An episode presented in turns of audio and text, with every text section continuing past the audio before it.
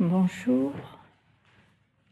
Comme le calendrier le prévoit, le cours d'aujourd'hui est intitulé Être vivant, être en devenir. Et la question qui sert de fil conducteur, c'est comment une connaissance du vivant est possible, c'est-à-dire une connaissance d'un être en devenir. Vous avez peut-être vu l'affiche par laquelle la Cité des sciences et de l'industrie annonce son exposition actuellement en cours, exposition intitulée Sommes-nous seuls dans l'univers? Et la réponse donnée par l'exposition est sûrement pas.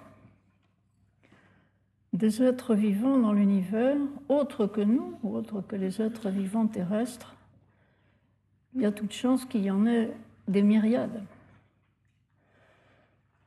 Et un petit calcul fait sur les publicités de cette exposition dit que si on compte que notre galaxie a 300 milliards d'étoiles, qu'il y a 100 milliards de galaxies dans l'univers, et si on estime à une dizaine le nombre de planètes qui se rattachent à une étoile, on arrive à l'hypothèse vertigineuse de plusieurs centaines de milliards de planètes, parmi lesquelles certaines certainement ressemblent à notre Terre, d'autant que notre Terre habite des vivants qui se sont accoutumés à des milieux extrêmes et que donc on peut supposer que même si les conditions atmosphériques, climatiques sur ces autres planètes sont différentes des nôtres, il est tout à fait possible, théoriquement, qu'elles soient habitées par des êtres vivants. L'exobiologie est cette discipline scientifique émergente actuellement qui cherche la vie ailleurs que sur la Terre, dans l'univers. Et vous savez que dans la perspective de trouver d'éventuels autres êtres vivants, on a envoyé des sondes sur Mars, sur Titan, on a expédié dans l'espace des messagers portant des informations sur la Terre dans l'espoir que d'autres êtres vivants reçoivent le message et y répondent.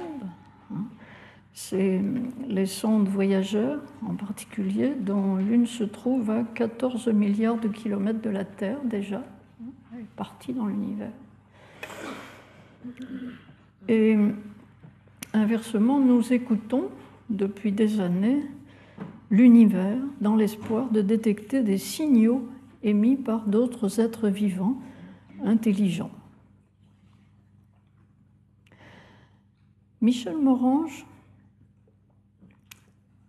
répondant indirectement à François Jacob qui avait écrit qu'on n'étudie plus la vie dans les laboratoires, Michel Morange,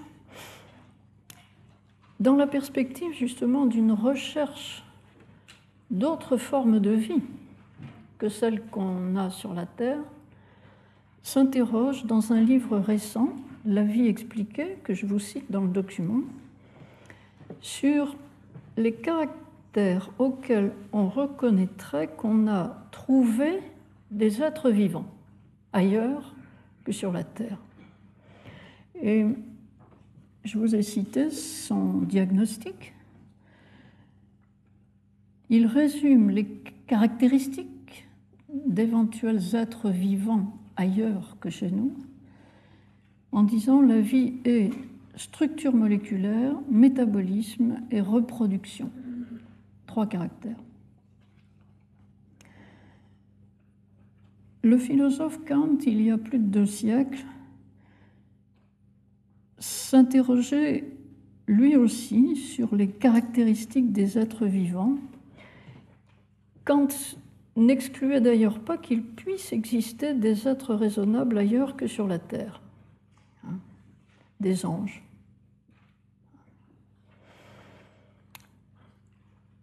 Les caractéristiques données par Kant dans la critique de la faculté de juger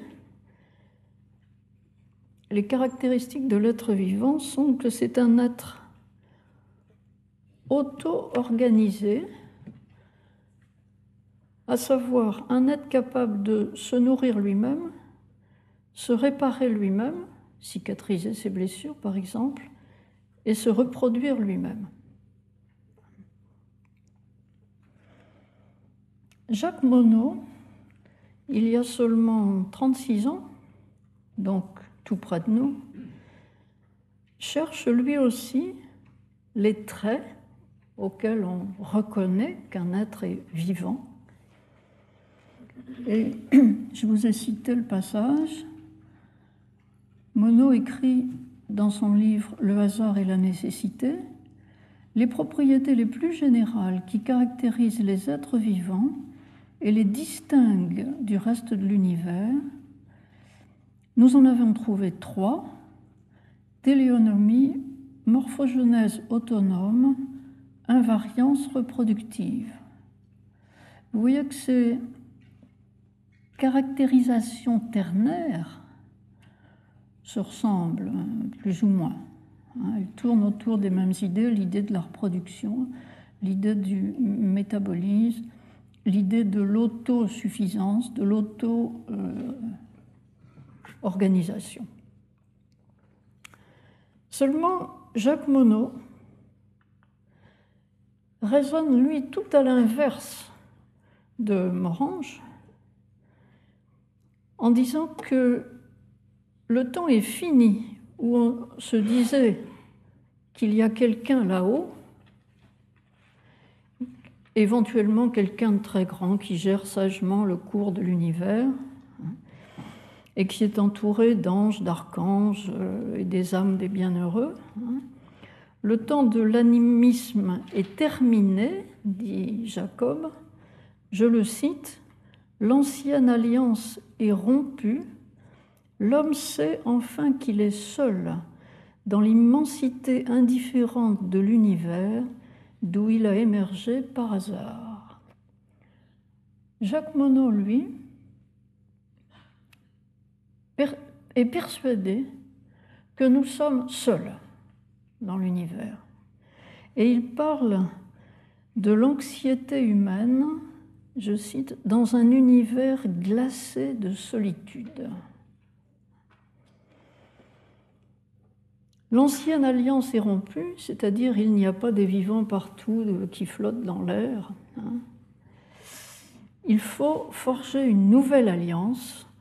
C'est le message donné par Monod, le message auquel répond, j'en parlerai un petit peu tout à l'heure, le livre de Prigogine Stengers, La Nouvelle Alliance.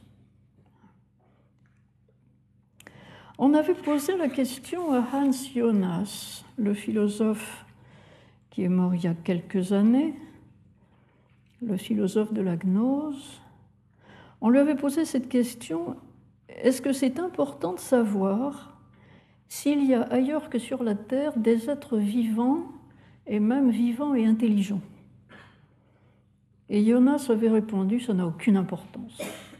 Vraiment, c'est une question sans intérêt. Pourquoi, lui a-t-on demandé, pourquoi est-ce que ça ne vous trouble pas cette idée qu'il pourrait y avoir d'autres êtres vivants? Et Jonas répond, eh bien, avec ces êtres vivants, il n'y aura pas de dialogue possible ou pas de réelle communication possible, parce que à la vitesse où les messages circulent dans l'univers, lorsque la réponse viendra à nos questions, c'est pas nous qui la recevrons, c'est trois générations plus tard. Donc, cela ne nous allégera pas du fardeau du, sentiment de la solitude cosmique. Puis, répondait Jonas, la Terre est déjà surpeuplée, alors on a assez de compagnons comme ça, hein, avec lesquels dialoguer.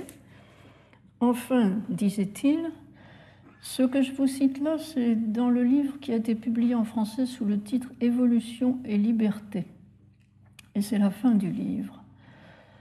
Euh, savoir qu'il y a d'autres vivants dans l'univers, répondait Jonas, ne nous déchargerait pas de nos responsabilités de conserver notre planète en bon état pour que nos enfants, petits-enfants et arrière-petits-enfants puissent y vivre, c'est-à-dire que pour, pour qu'ils puissent continuer d'y avoir des êtres vivants sur la Terre, et pour que les messages que nous envoyons dans l'univers ne soient pas, je cite, un avis mortuaire.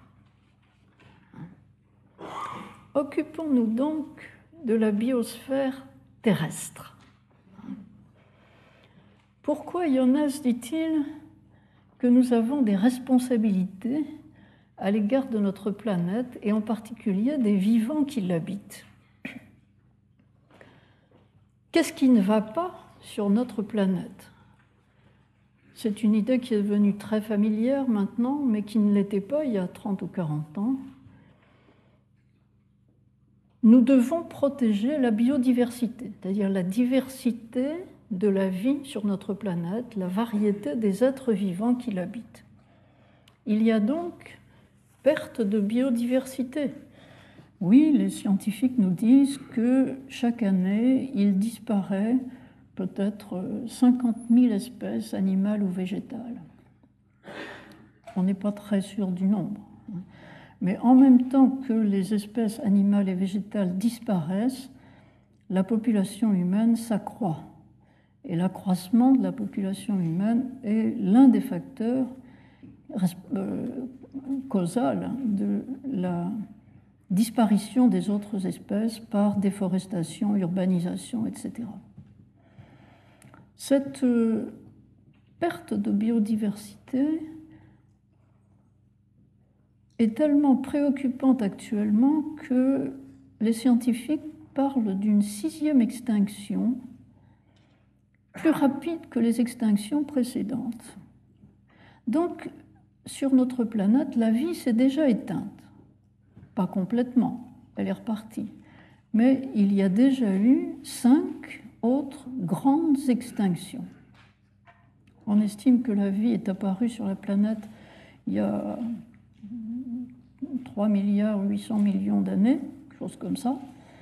Et son développement a été marqué par cinq grandes crises d'extinction, au cours desquelles on estime toujours euh, le monde scientifique qui en parle, on estime que plus de 95% des espèces ayant existé ont disparu. Et chaque fois, la vie est repartie. Elle en a fait d'autres, des espèces. Le problème n'est donc pas tant de maintenir la, diversité que de maintenir la possibilité de la vie. Mais le problème que je pose, et qui est lié à qu'est-ce que c'est que maintenir la possibilité de la vie, le problème que je pose ici, c'est quel genre d'être c'est être vivant et quelles sont les conditions auxquelles il peut y avoir des êtres vivants nous avons déjà retenu que être vivant, ça se manifeste par une diversité d'espèces qui peuvent s'éteindre,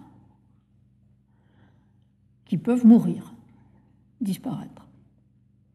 Mais, direz-vous, les étoiles aussi peuvent s'éteindre. Il s'agit donc de préciser de quoi on parle. Pour les anciens Grecs, les astres étaient vivants si vous lisez le dialogue de Platon qui s'appelle le Timée, vous trouvez très clairement la croyance, la conviction que l'univers sensible, le monde dans lequel nous vivons, le monde terrestre, ça se limite au monde terrestre pour Platon, que l'univers sensible est un grand vivant dans sa globalité, qui contient en lui tous les vivants, parmi lesquels, dans le monde au-dessus de la Lune, les astres, que Platon appelle les dieux subalternes, parce que dans la cosmogonie qui est présente, dans l'histoire de la naissance de la vie euh, dans, le monde sensible, euh, les dieux subalternes sont chargés par le grand Dieu, l'univers entier, de façonner les vivants qui vivent sur la Terre. Et il y a donc un grand vivant, l'univers, l'univers sensible, des vivants qui l'habitent, qui sont les astres, qui sont des vivants permanents, et puis les vivants mortels qui habitent la Terre et dont nous sommes. Le grand vivant a la propriété, d'après le Tibet Platon, d'être un, c'est-à-dire d'être une totalité qui enveloppe des sous-éléments, mais d'être une totalité, et d'être unique. Platon insiste sur son refus de la pluralité des univers. Vous savez que ça a été une grande controverse hein, à un moment donné dans l'histoire des sciences, s'il y a ou non pluralité des mondes. À notre époque, nous avons complètement abandonné l'idée que les astres sont des êtres vivants, encore que certains parmi nous qui regardent leur horoscope sont encore persuadés que les astres guident chacun son vivant, hein, ce que exactement Platon écrivait. Hein.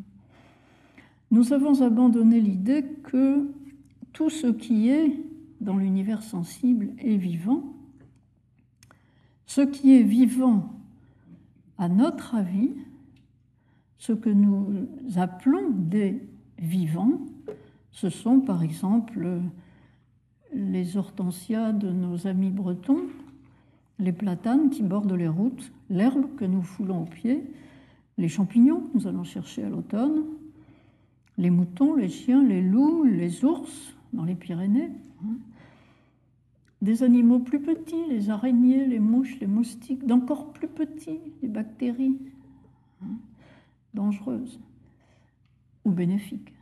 Hein. Et puis des très gros, les éléphants, les rhinocéros. Hein. Et puis des animaux bizarres, les pieuvres, les méduses, les étoiles de mer. Les poissons, on nous dit qu'il y en a de moins en moins parce qu'on les pêche trop. Voilà ce que c'est être vivant. Mais nous n'allons pas commettre l'erreur des interlocuteurs de Socrate qui, quand on leur demandait qu'est-ce qu'un être vivant, répondaient un exemple, puis un autre exemple, puis un troisième exemple, puis un quatrième exemple.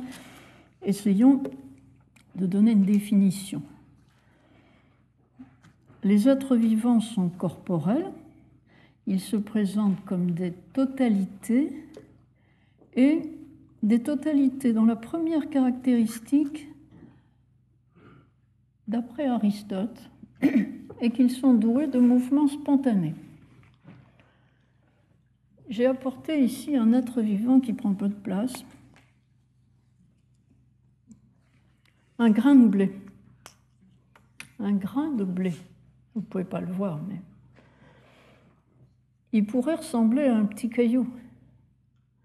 Mais si en quittant le Collège de France, je laisse tomber mon grain de blé sur la pelouse, il y a toutes les chances qu'au printemps, il germe. Il se met spontanément en mouvement. Si je fais tomber un petit caillou sur la pelouse, rien ne se passera de tel. Le mouvement spontané, première caractéristique d'un être vivant selon Aristote.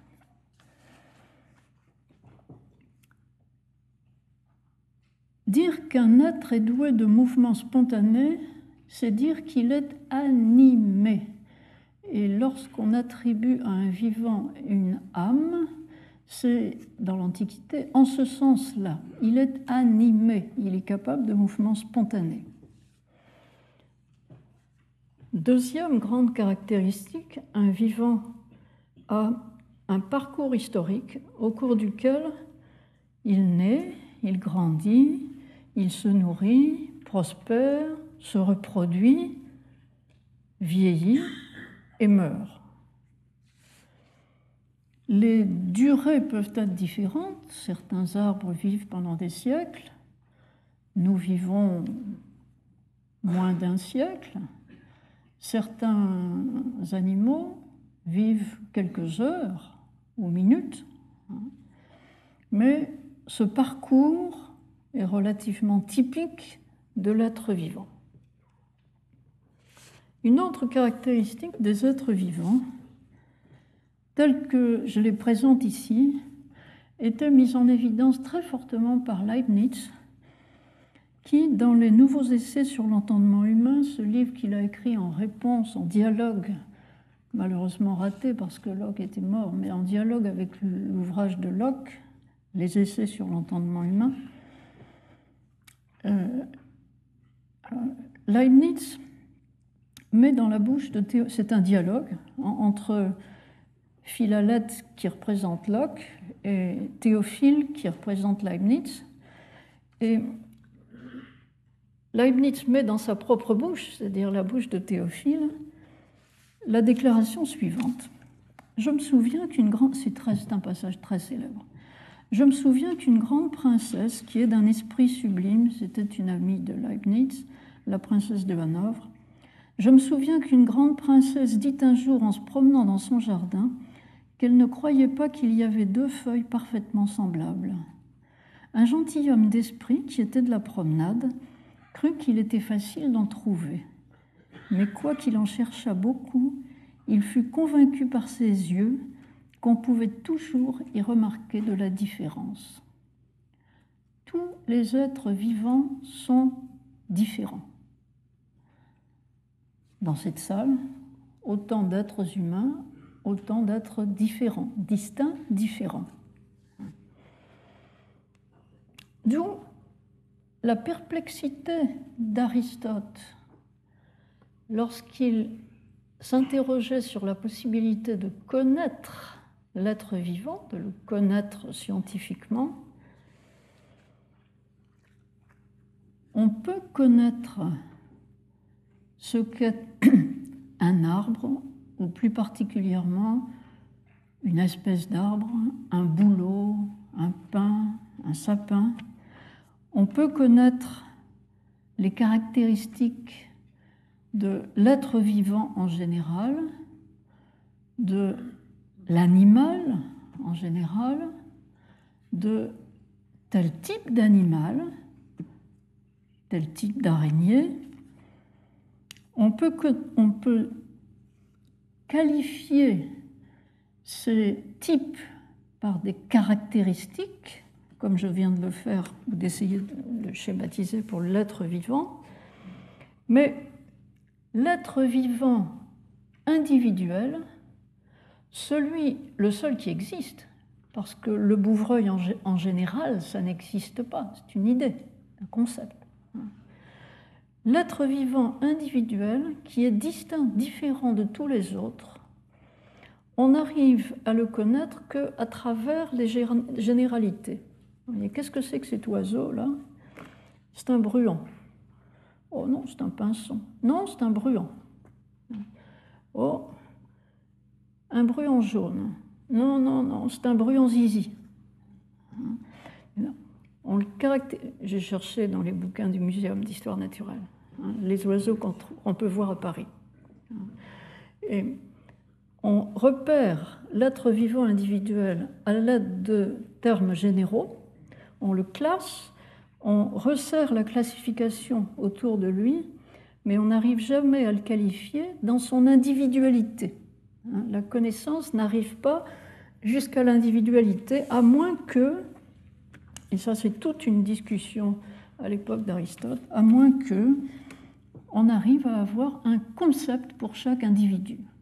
Est-ce qu'il y a un concept de Socrate? La socratéité. On reverra le problème parce que Whitehead se pose aussi la question. Est-ce que la socratéité est une idée? Donc est-ce qu'il y a une idée qui pénètre jusque à l'individualité?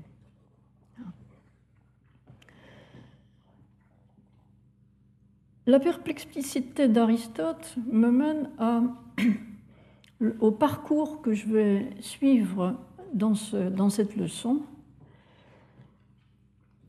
La première idée qui vient lorsqu'on étudie le phénomène vivant sur la planète Terre, pour l'instant nous ne connaissons que ça, nous n'avons qu'un exemple hein, de vie, pas deux, de comparaison possible. Hein. Une aventure de la vie sur la Terre. Hein. Euh, sur la planète Terre, l'aventure de la vie est une, et ce qu'on peut dire, c'est que les êtres vivants qui sont sur la Terre sont tous différents les uns des autres, les êtres vivants existants, ayant existé, hein, sont tous différents les uns des autres et tous parents, tous liés par des liens généalogiques d'une sorte ou de l'autre. C'est une première perplexité qui va nous mener à l'idée que l'être vivant individuel est pris dans une chaîne de vivants, dans un courant de vie qui est un flux qu'il dépasse et qui fait apparaître l'être vivant individuel comme sans importance, comme sans, intérêt ontologique.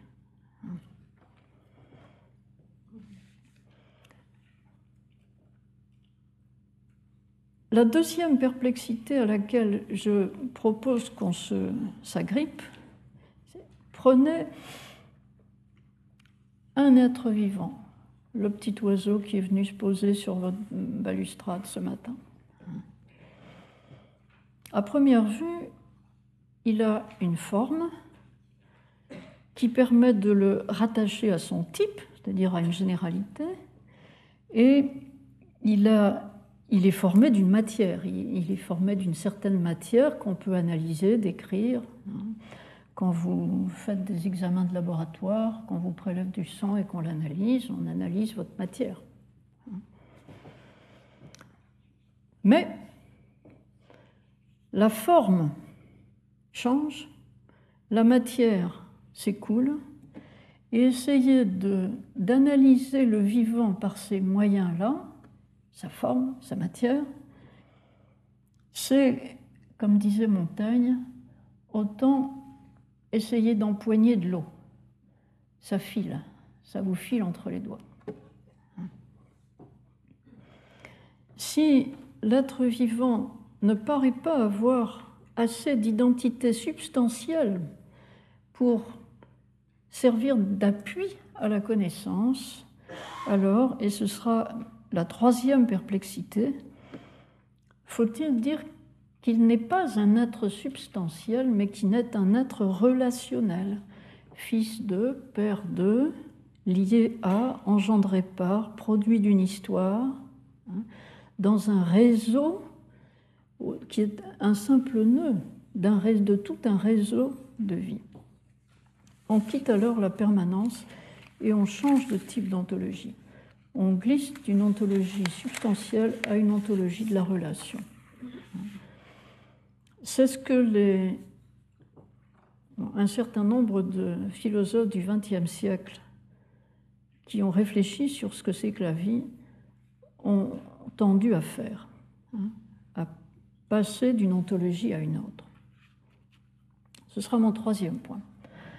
J'aborde mon premier point que j'appelle Génération et que j'illustre par une citation d'un collègue, Ségui Duclos, qui a publié tout récemment aux éditions Ellipse un livre intitulé Penser la vie, enquête philosophique. C'est un philosophe qui s'est informé, très bien informé, de, des acquis de la biologie contemporaine, et je tenais à le saluer parce que rares sont les philosophes qui ont fait l'effort de penser la vie biologique en s'informant des acquis de la science. Au cours de l'histoire de la philosophie, on trouve en fait assez peu de philosophes qui montrent un sens concret de l'être vivant. Aristote, oui, il n'y a pas de doute. Aristote a disséqué des êtres vivants en Asie mineure. Il n'y a pas de doute. Hein. Leibniz, à l'époque classique, a un certain sens de l'être vivant. J'ai cité tout à l'heure son anecdote. Hein. Au XIXe siècle, on en trouve un petit peu davantage. Schopenhauer a beau être un grand idéaliste, hein, euh, il parle de la souffrance des animaux d'une façon qui laisse entendre qu'il sent ce qu'il y a dans la vie. Et puis au XXe siècle, une pléiade de personnes, Bergson, Gilson, Gilson, Gruyère, etc. Mais la plupart des philosophes dans l'histoire de la philosophie ont eu tendance à vivre la tête dans le monde supralunaire, hein, la tête dans le monde des idées même, hein, ou comme s'ils n'avaient pas de corps. Et ils ont tendu à parler comme s'ils étaient éternels, et comme si leur, ce qu'ils profèrent euh, avait une valeur euh, universelle et d'éternité. Hein.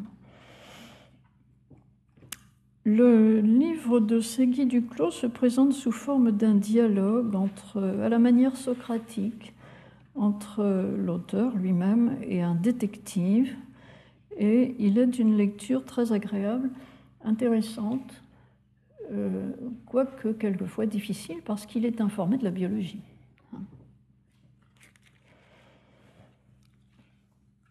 Ce que je lui emprunte est cette phrase un peu agressive au sujet de cette terrible maladie épidémique que l'on appelle la vie.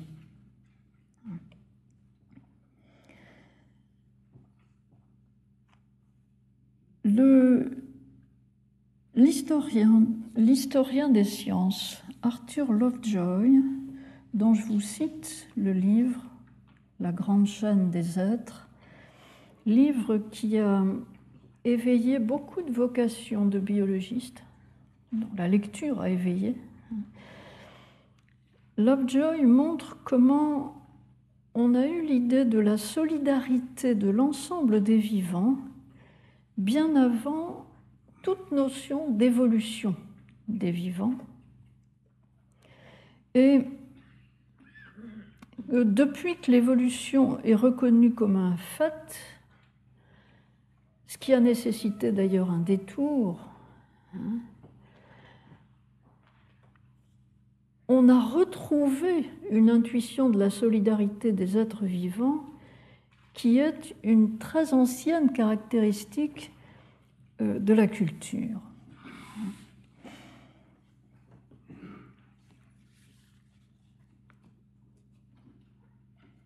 Je vous ai cité ici en illustration à mon premier point, qui porte sur donc la grande chaîne des êtres, dont l'être vivant individuel est un maillon, je vous ai cité ce passage de Raymond Ruyère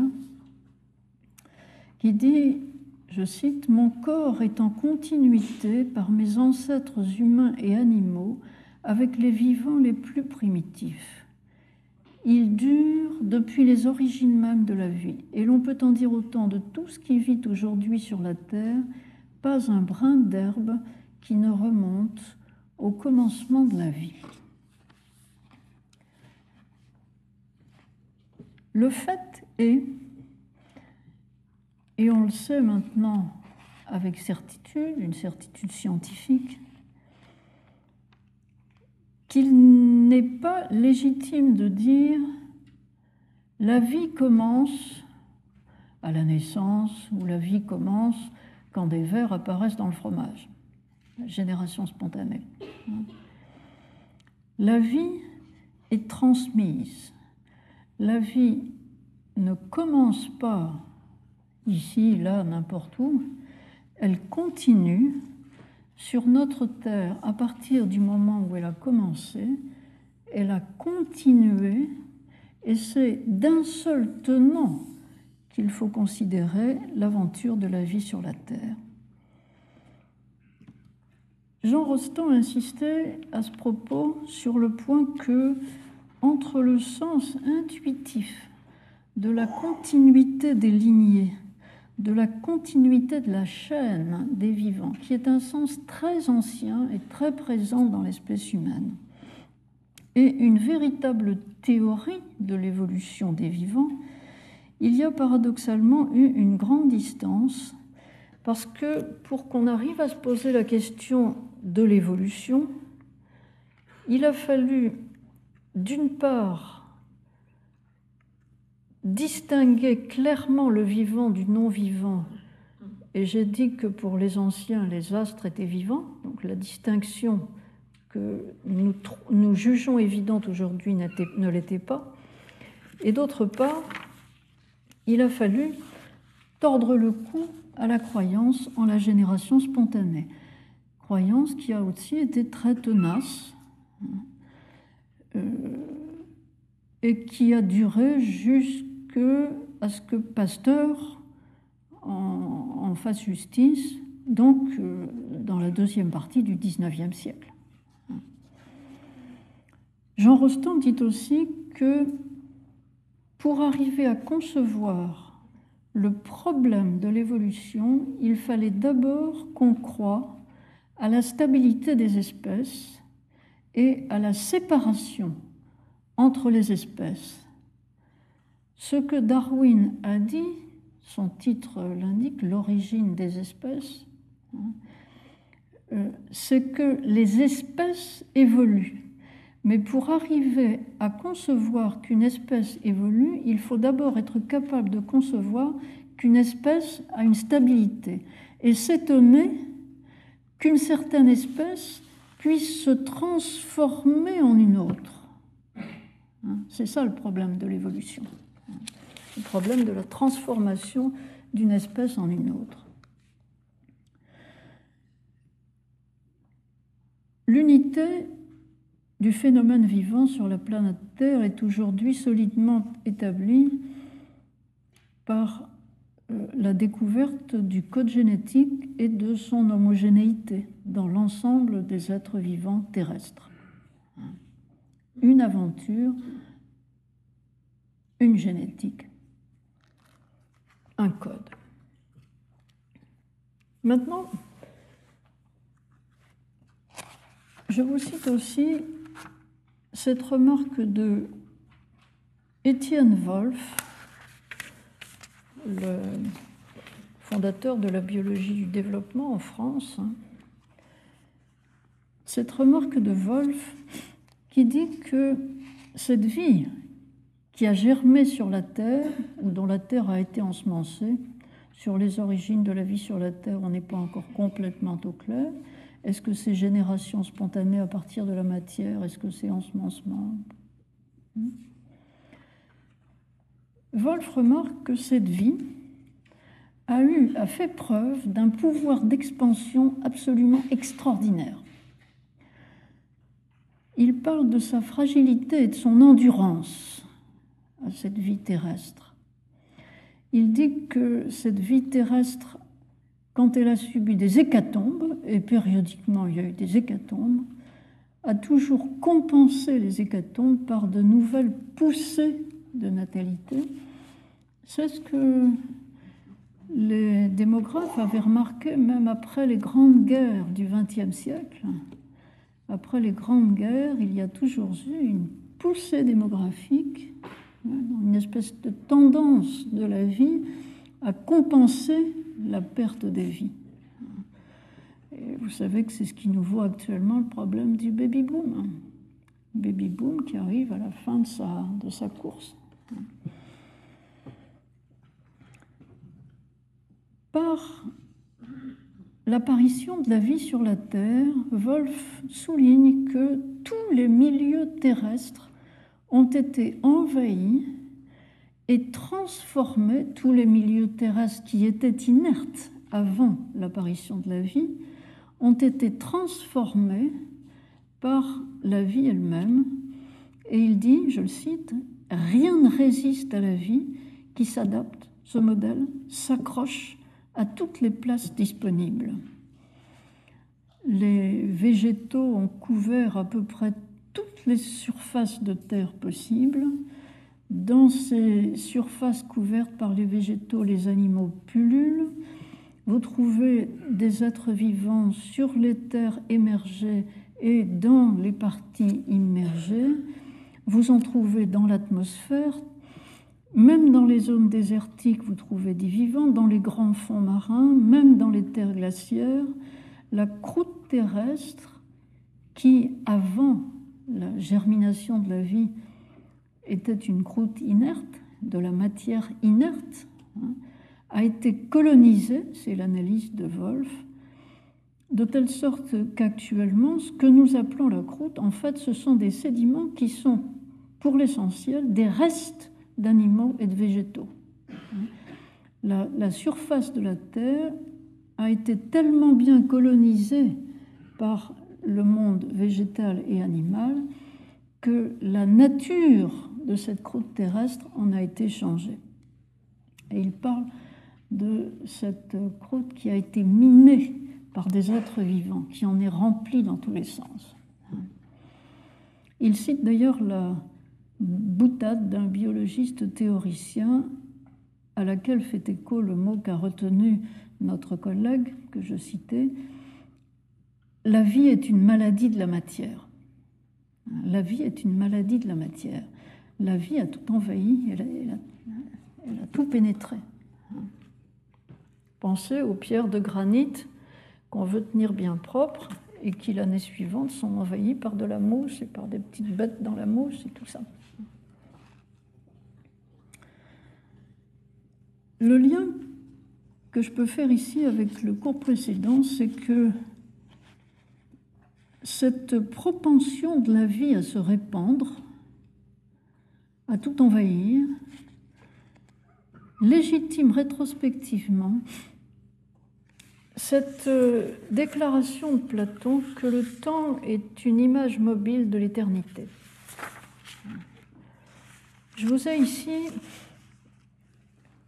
proposé un petit passage du banquet de Platon où il est dit la procréation, par laquelle la vie se perpétue, que la procréation, c'est ce que peut comporter d'éternel et d'impérissable un être mortel.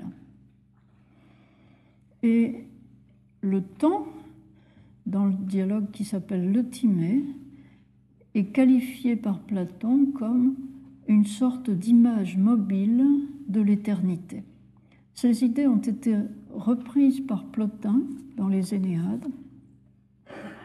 Plotin disait que dès qu'un être arrive dès qu'un être vivant, intelligent comme nous, hein, arrive à son point de perfection, nous voyons qu'il engendre. Il ne supporte pas de rester en lui-même, il produit un autre être. Plotin dit aussi, répétant Platon, citant Platon, le temps mérite d'être appelé image de l'éternité. L'âme, dans la partie d'elle-même qui se disperse dans le temps, s'efforce de faire disparaître la permanence de son modèle intelligible cette permanence est perdue si tout dans l'âme est en devenir. Plotin interprète donc l'acte de, procréer, de donner la vie, comme une retombée de l'être qui a une âme, une intelligence et qui est capable de s'élever à la permanence des idées, comme une retombée dans le devenir et une concession à sa nature mortelle, en fait.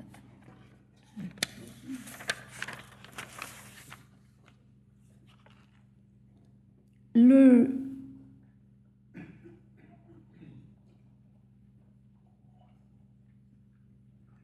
Ah oui, je voulais vous parler de Buffon. Pardonnez-moi. L'être vivant est mortel. Nous le savons, nous n'aimons pas trop y penser. Buffon, dans son Histoire naturelle de l'homme, parcourt les âges de la vie, les âges de la vie humaine, décrit l'enfance, la puberté. Il, il n'évite aucun problème, il parle de l'infibulation des femmes à la puberté, etc. C'est étonnant, Buffon. Hein. L'histoire naturelle de l'homme, toutes les coutumes que les hommes ont pu avoir pour, tous les âges de la vie, la manière d'élever les, petits-enfants, ensuite ce qu'on fait aux femmes, aux hommes, hein, la circoncision, tout ça. L'arrivée à l'âge viril, il y a un chapitre sur l'âge viril, hein, et puis un dernier chapitre sur la vieillesse et la mort. Le parcours de la vie, Buffon le dit bien, est non réversible, la mort est inévitable, Et les panacées, là aussi, Buffon est très concret, les panacées qu'on a cherchées pour éviter de mourir, comme ces transfusions sanguines et autres thérapies régénératives dont on a parlé à toutes les époques, dont on parle beaucoup aujourd'hui avec les thérapies par les thérapies cellulaires régénératrices. Hein. Toutes ces panacées sont chimériques, dit-il, la mort est inévitable. Et il donne à la fin de, cette, euh, de, ce chapitre sur la vieillesse et la mort, il donne sa table des probabilités de la durée de la vie humaine, table qui donne, d'après les chiffres qu'il a pu connaître, euh, ce qu'on appelle, après lui, l'espérance de vie à chaque âge, de 0 à 85 ans. La meilleure espérance de vie à l'époque de Buffon, et d'après les éléments qu'il a, elle est à 7 ans. À 7 ans, on a devant soi une espérance de vivre encore 42 ans. La durée moyenne de la vie, à l'époque de Buffon, est de 28 ans, de la vie humaine. Et dans le cours de la première année de la vie humaine, c'est une véritable hécatombe. Il estime que un quart des enfants nés meurent pendant la première année de vie. Un quart, 25%.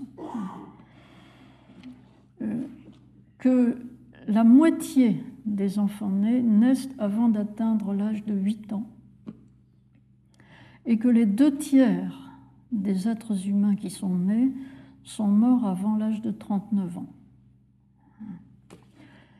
Euh, et pourtant, la vie continue. Hein, les êtres vivants meurent et la vie continue. Euh, il en arrive suffisamment à l'âge de la reproduction pour que la vie se perpétue indéfiniment. La leçon philosophique que Schopenhauer, qui était très au courant de tout ça, la leçon philosophique que Schopenhauer en tire, je vous l'ai donnée dans les citations qui illustrent mon point 1, et ça vaut la peine d'être lu. Au regard de la volonté de vivre, l'individu n'est qu'une de ces manifestations, un exemplaire, un échantillon. Un individu vivant est un échantillon. Je continue de lire, ce n'est pas lui en somme, c'est l'espèce seule qui intéresse la nature. C'est sur elle, sur sa conservation, que la nature veille avec tant de sollicitude, à si grands frais, gaspillant sans compter les germes, allumant partout le désir de la reproduction. Quant à l'individu, pour elle, il ne compte pas, il ne peut pas compter. N'a-t-elle pas devant elle cette triple infinité, le temps, l'espace, le nombre des individus possibles? Aussi, elle n'hésite jamais à laisser disparaître l'individu. Tout naïvement, elle nous déclare ainsi la grande vérité que les idées seules, les idées seules, avec un grand I, à idée, l'idée ici c'est l'espèce, l'espèce d'une idée, que les idées seules et non les individus ont une réalité propre, étant seules une véritable réalisation objective de la volonté. C'est la déclaration d'un grand idéaliste. Les idées seules ont une réalité. Et ce dont j'ai dit la dernière fois qu'il a la plénitude de l'être, c'est-à-dire l'existant individuel, chacun d'entre nous, par exemple, celui-là, aux yeux de l'ensemble, n'est qu'un détail, un échantillon gaspillable, gaspillable et donc sans valeur, sans valeur, sans intérêt ontologique.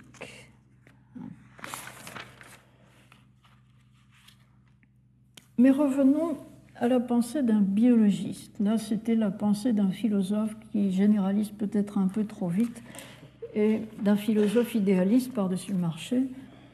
La biologie est réaliste dans sa pratique. Le biologiste Weissmann, à la fin du XIXe siècle, à une époque où on ne connaissait pas encore la génétique ni même euh, la notion de gène. Weissmann donna une conférence, 1881, donna une conférence intitulée La durée de la vie,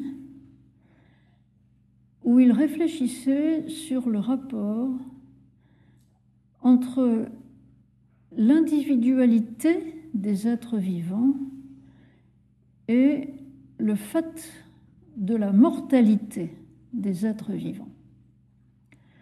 La thèse soutenue par Weizmann, dans cet article qui a fait date, qui a été souvent republié, qui a été traduit en anglais, qui a été traduit en français, la thèse soutenue par Weizmann, c'est que la mort n'est pas une nécessité inhérente à la vie. Certes, les individus meurent, mais la vie elle-même est potentiellement immortelle à travers les phénomènes de reproduction. Il démontre cette thèse, je résume très schématiquement, de la façon suivante. La vie sur Terre a dû commencer par des êtres vivants composés d'une seule cellule, les unicellulaires. Et ces êtres vivants-là ne mouraient pas, ou plus exactement, ils ne connaissaient de mort qu'accidentelle. Si vous avez une amibe dans une mare et qu'il y a trop de soleil et que la mer est asséchée, à ce moment-là, l'amibe meurt, elle se dessèche mais c'est accidentel. D'autres amibes, dans d'autres mares non asséchées, survivent. Les unicellulaires se reproduisent par division. Et donc, les parents survivent dans les enfants. On ne peut pas dire que la cellule mère meurt en donnant naissance aux cellules filles. Elle ne fait que se partager entre deux cellules filles, répondant d'ailleurs à cette boutade de François Jacob, quel est le projet de la bactérie Devenir deux bactéries? Devenir deux bactéries, mais c'est se prolonger soi-même et même se multiplier.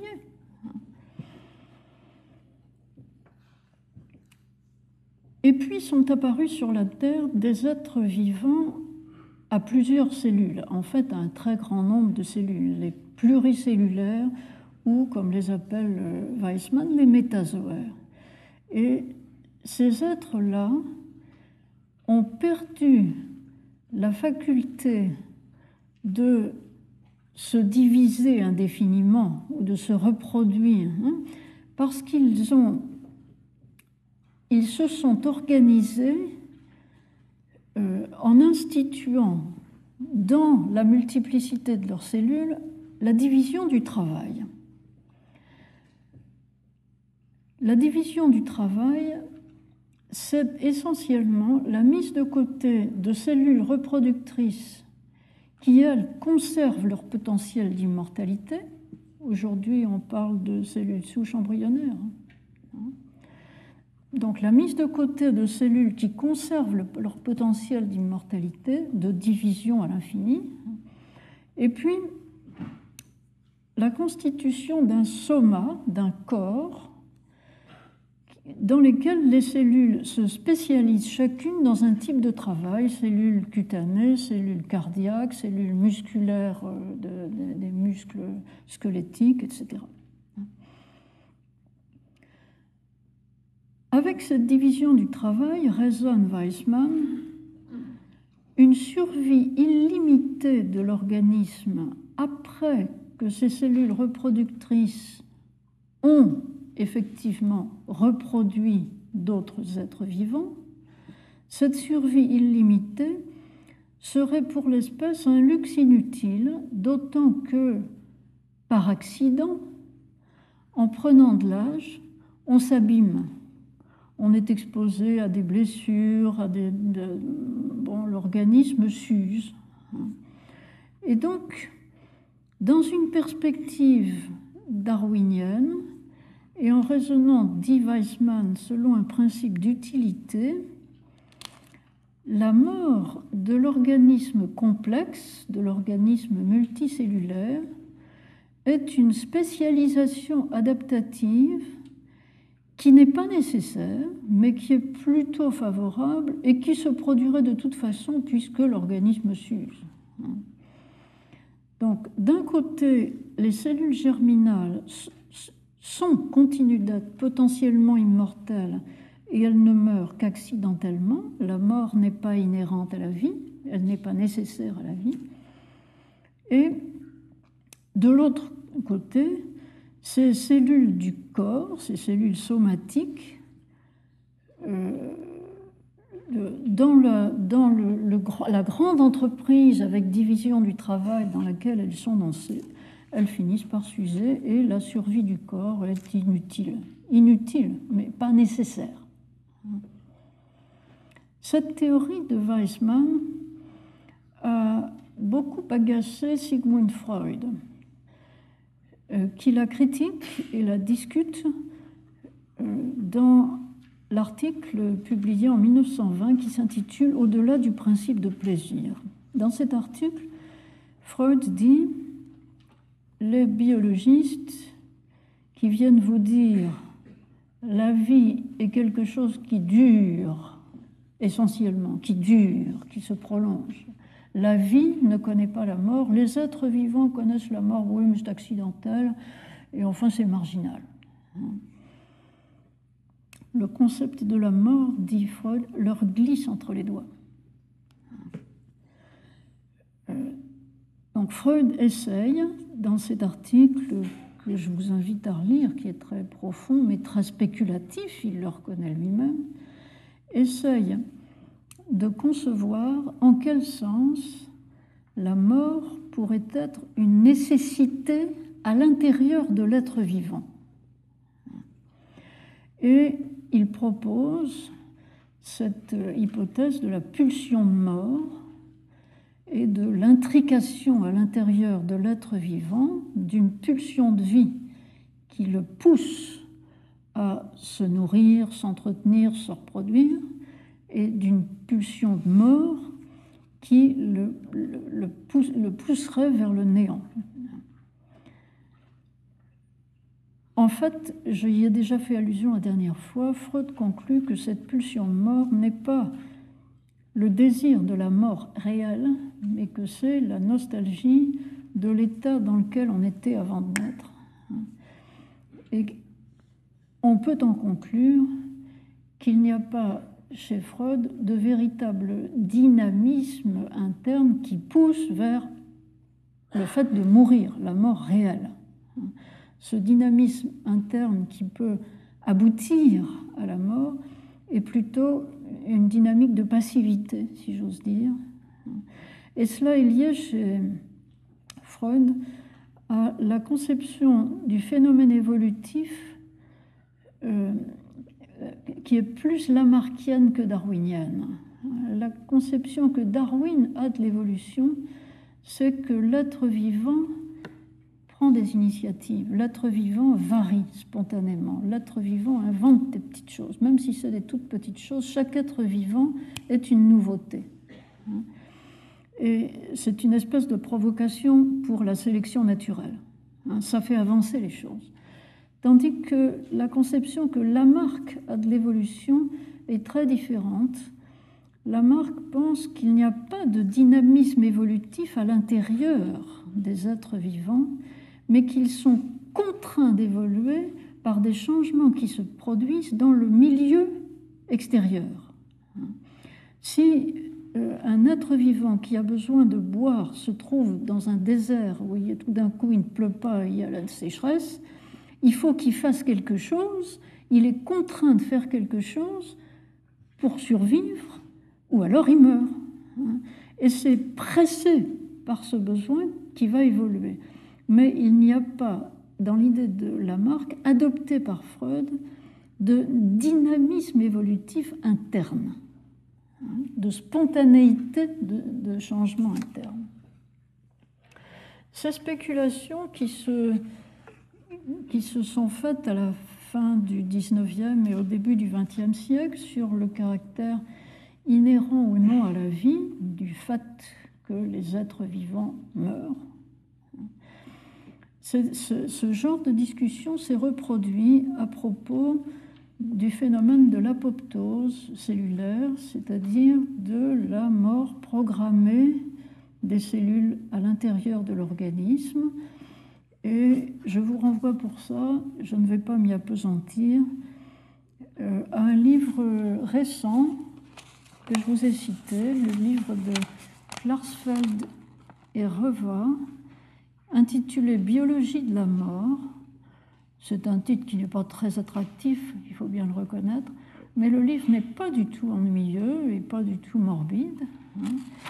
En fait, il est très weissmannien, c'est-à-dire, je vous ai cité un petit passage qui le confirme, c'est-à-dire que euh, les auteurs concluent que la mort n'est pas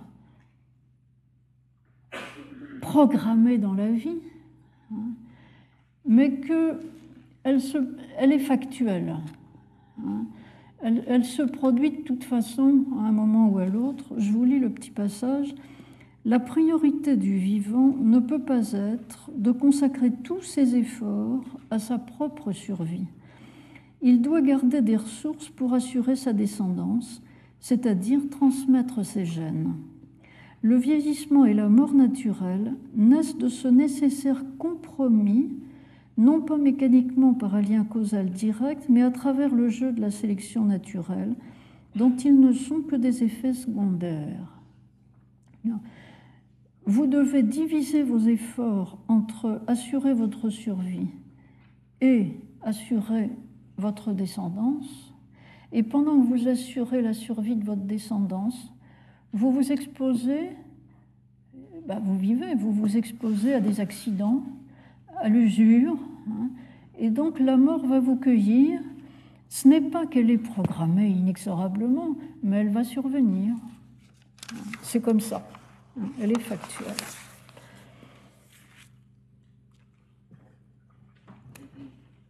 Je me suis demandé, en faisant ce morceau de parcours, si on n'y trouvait pas une sorte de contestation de la thèse de Canguilhem sur la polarité de la vie ou sur la normativité inhérente à la vie. Canguilhem, c'est bien connu, a dit que tout être vivant est normatif. Normatif au sens où il sait par lui-même c'est une, autre façon de formuler l'idée de l'auto-organisation de l'être vivant. L'être vivant sait par lui-même se conserver, maintenir son homéostasie, maintenir son équilibre, et euh, il, sent quand quelque chose s'oppose à la conservation de sa vie et il sait, dans une certaine mesure, rétablir, retrouver, normer l'État pour le, remettre dans les limites de la normalité. Est-ce qu'on ne pourrait pas réinterpréter la normativité de la vie à la Canguilhem en disant qu'il y a quelque chose qui domine cette normativité individuelle à laquelle Canguilhem pense seulement est-ce qu'on ne pourrait pas dire que la norme, la grande norme, qui domine la norme individuelle, de la même façon que l'espèce domine l'individu, c'est que la vie survive. Et que pour un vivant individuel, il est plus important que la vie survive plutôt que de survivre lui-même. Oh certes, Lorsque nous avons assuré notre descendance, rien ne nous empêche de nous assurer encore de longues années de vie. Et c'est ce qui se passe actuellement. Hein. Mais la norme des normes, est-ce que ça ne serait pas tout de même, d'après les indications qu'on a vues jusqu'ici, est-ce que ça ne serait pas tout de même la perpétuation de la vie en général? C'est une question. Je passe à mon deuxième point. Mon deuxième point que j'ai intitulé le métabolisme ou tourbillon vital.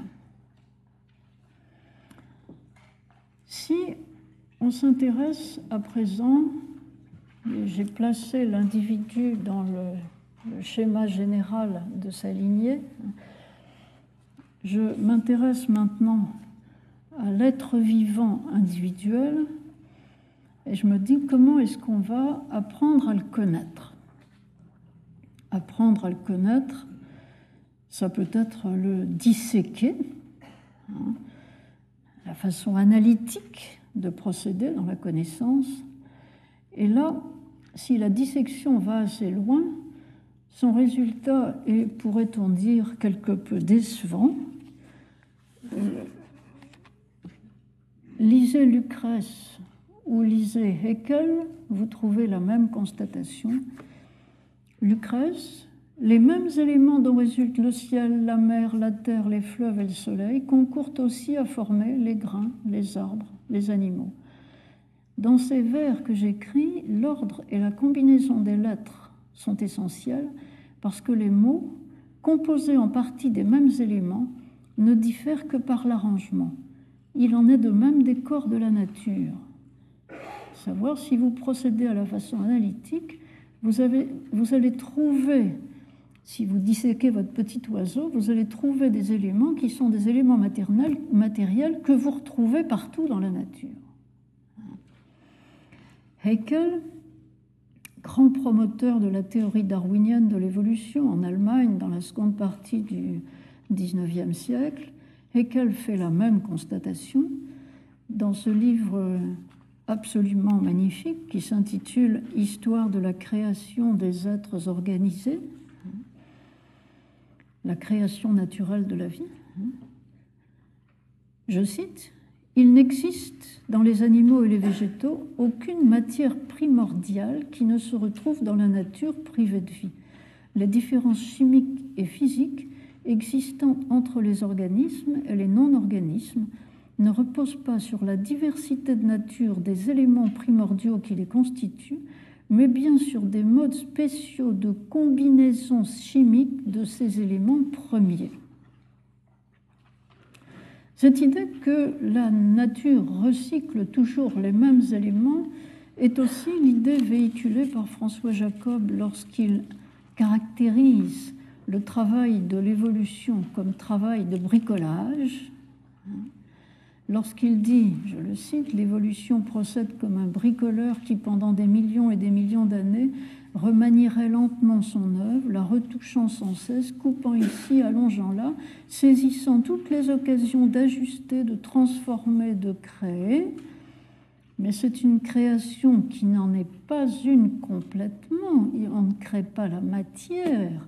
On prend des morceaux qui traînaient par là, des morceaux, d'ailleurs, dans, dans la manière dont Jacob l'explique, des morceaux de matière qui sont déjà un peu organisés, hein, qui ont déjà de l'organisation moléculaire, hein. et puis la, vie les, arrange dans tel ordre, dans tel autre, hein. elle bricole avec des morceaux qui étaient déjà là. C'est un recyclage permanent, c'est un recyclage de la matière, et la connaissance du vivant, si on la pousse jusqu'à la matière élémentaire dont il est fait, ne donne rien d'autre que ce que ça donne pour les non-vivants. Donc c'est une voie sans issue. J'avais ambitionné de commencer mon cours en vous montrant des images, en vous demandant par exemple de regarder, mais je n'ai pas réussi à trouver la série, puis je me suis dit que c'était un peu puéril de faire ça, ou que je ne suis pas suffisamment technicienne pour le faire avec élégance. Euh, imaginez la série des portraits ou des photographies du même être humain, euh, fœtus, à la naissance, petit enfant, ado, arrivant à l'âge adulte, la photo de mariage, ensuite l'homme d'affaires ou la femme d'affaires, l'homme arrivé, l'homme dans sa plénitude, qui commence à prendre de l'embonpoint, de l'importance. Hein. Et puis, plus âgé, il maigrit, il se ride, il se flétrit, il rapetisse, il se courbe, et finalement la photo sur le lit de mort. Et dites-vous, c'est peut-être toujours les mêmes éléments matériels, mais la forme change. Vous pouvez aussi trouver sur euh, Internet, en faisant Google Images, des images du développement embryonnaire de la souris ou de l'être humain, c'est à peu près les mêmes images. On, vous dirait c'est la souris et c'est un être humain ou l'inverse, vous ne verriez pas la différence. Hein. Mais on voit comment une cellule, deux cellules, trois cellules, une boule de cellules, et ensuite ça commence à prendre une forme, ça s'allonge, ça se replie. Hein. La forme change, même si la matière est banale. D'un autre côté, on dispose actuellement d'autres images qui filment la, vie interne de la cellule, si on peut dire filmer, hein, qui reproduisent la vie interne de la cellule, où l'on peut voir que à l'intérieur d'une cellule, ce qui se passe, c'est la gare de Lyon aux heures d'affluence. Un embrouillamini de mouvements dans tous les sens.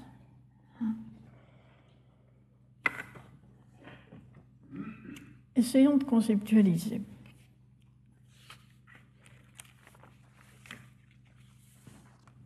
Les matériaux dont les êtres vivants sont faits circulent et donc les matériaux n'appartiennent pas en propre à l'être vivant individuel.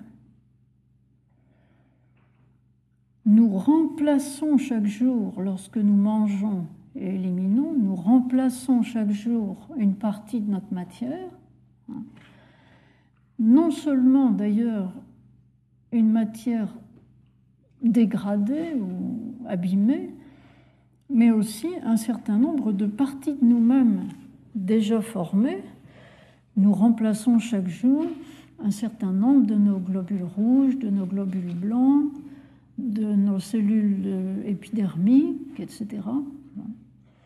Donc la matière, même la matière déjà en partie formée, nous la remplaçons constamment. Et c'est ce que depuis au moins Bichat, on décrit, je vous ai cité un passage de Bichat, Recherche physiologique sur la vie et la mort, on décrit comme le double mouvement de la vie organique. Bichat distingue deux niveaux de la vie dans l'être vivant que nous sommes c'est-à-dire l'être animal, un niveau végétatif de la vie et un niveau animal. Le niveau végétatif, c'est le niveau de la vie de l'organisme à l'intérieur. Digestion, circulation du sang, euh, travail des reins, etc. Et puis, la vie, la vie animale ou vie de relation, c'est la vie de relation avec l'extérieur. Je vous vois, vous me voyez, je peux marcher vers vous, vous pouvez marcher vers moi. C'est une vie d'échange. Mais à un autre niveau, au niveau informationnel. Bichat commence par décrire le mouvement, le tourbillon vital au niveau de la vie végétative que nous partageons avec les végétaux, que les animaux partagent avec les végétaux. Et il parle d'un mouvement composition, décomposition, construction, destruction, c'est plutôt le vocabulaire de Claude Bernard, ça, ou bien on parle plus tard de anabolisme, catabolisme, et l'ensemble du phénomène, c'est ce qu'on appelle le métabolisme. métabolisme, c'est-à-dire le changement perpétuel qui s'effectue dans l'organisme. La description de Bichat est la suivante. Les molécules nutritives, tour à tour absorbées et rejetées, passent de l'animal à la plante, de celle-ci au corps brut, reviennent à l'animal et en ressortent ensuite. La vie organique est accommodée à cette circulation continuelle de la matière. Claude Bernard fait lui aussi une description de cette circulation de la matière dans l'organisme en parlant de la nutrition. Et je lis son texte parce qu'il va me permettre de rebondir sur quelque chose. La nutrition est la continuelle mutation des particules qui constituent l'être vivant. L'édifice organique est le siège d'un perpétuel mouvement nutritif qui ne laisse de repos à aucune partie. Chacune, sans cesse ni trêve, s'alimente dans le milieu qui l'entoure et y rejette ses déchets et ses produits. Cette rénovation moléculaire est insaisissable pour le regard, mais comme nous en voyons le début et la fin, l'entrée et la sortie des substances, nous en concevons les phases intermédiaires. Aujourd'hui, on connaît beaucoup mieux les circuits métaboliques que Claude Bernard ne les connaissait, mais il supposait que ça devait s'élucider au niveau moléculaire. Et continue Claude Bernard, c'est là le point important, nous nous représentons un courant de matière qui traverse incessamment l'organisme et le renouvelle dans sa substance en le maintenant dans sa forme. Sa forme reste la même et cependant elle est appuyée, elle repose sur une continuelle circulation de matière. C'est quelque chose déjà extraordinaire, ça. Une forme permanente appuyée sur quelque chose qui circule de façon quasi désordonnée. Hein. Destruction, reconstruction, destruction, reconstruction, passage de la matière à travers l'être vivant. La matière passe, la forme demeure. Au moins si nous regardons les choses sur un court laps de temps, puisque en évoquant tout à l'heure les images de l'être humain du début au commencement de sa vie, on s'aperçoit que la forme change aussi.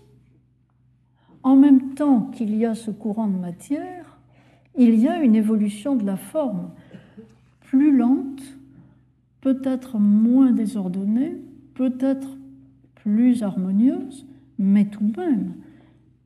Il y a d'ailleurs, chez les êtres vivants, des exemples frappants de métamorphose, de, changement complet de forme chez un être. Hein.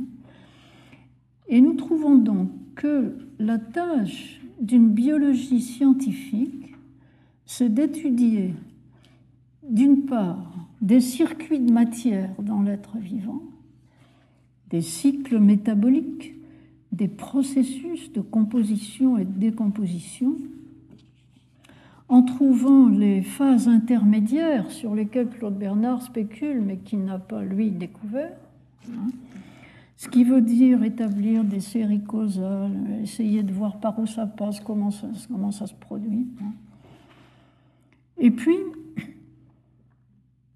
à l'étage au-dessus, il y a changement de la forme aussi, peut-être plus tranquille, hein, mais ça aussi, morphogenèse et puis morphodestruction, ça nécessite explication. Ce sont des processus. Une science du vivant est donc une science qui étudierait des processus, des choses qui arrivent, qui se passent, qui sont des séquences d'événements et qui ne sont pas des êtres. Je vous invite, avant de quitter ce point, à lire la réflexion que ces constatations ont inspiré au philosophe Hans Jonas, euh, qui lui cherche l'ontologie de qu'est-ce que c'est que l'être vivant, quel genre d'être c'est que être vivant, et qui réfléchit en pensant au rapport qu'il y a entre l'être vivant et sa matière. Je lis, c'est un très beau texte dont je vous avais cité un tout petit morceau dans l'agenda du cours. D'une part, le corps vivant est un composé de matière et à n'importe quel moment, sa réalité coïncide totalement avec sa matière à l'instant considéré, c'est-à-dire avec une multitude déterminée de composants individuels. Ce que vous êtes à l'état maintenant, c'est l'ensemble de votre matière. D'autre part, je continue à lire, il ne s'identifie à aucune totalité instantanée de ce type, puisque celle-ci est toujours dans un aval fuyant au sein du fleuve des échanges. Sous cet aspect, le vivant est différent de sa matière et n'est pas la somme de celle-ci, puisqu'elle passe. Nous avons ainsi une entité substantielle, ah, c'est intéressant, parce que Jonas, lui, tient à une ontologie substantielle pour l'être vivant. Nous avons là une entité substantielle, donc qui a une matière, mais qui possède une sorte de liberté en ce qui concerne sa propre substance, une indépendance à l'égard de la matière même dont néanmoins elle est entièrement constituée. Toutefois, bien qu'indépendante à l'égard de l'identité de cette matière, c'est-à-dire pour vous un atome d'hydrogène ou un autre qui vienne d'une plante ou d'un beefsteak, bon, l'atome d'hydrogène pour vous c'est toujours le même.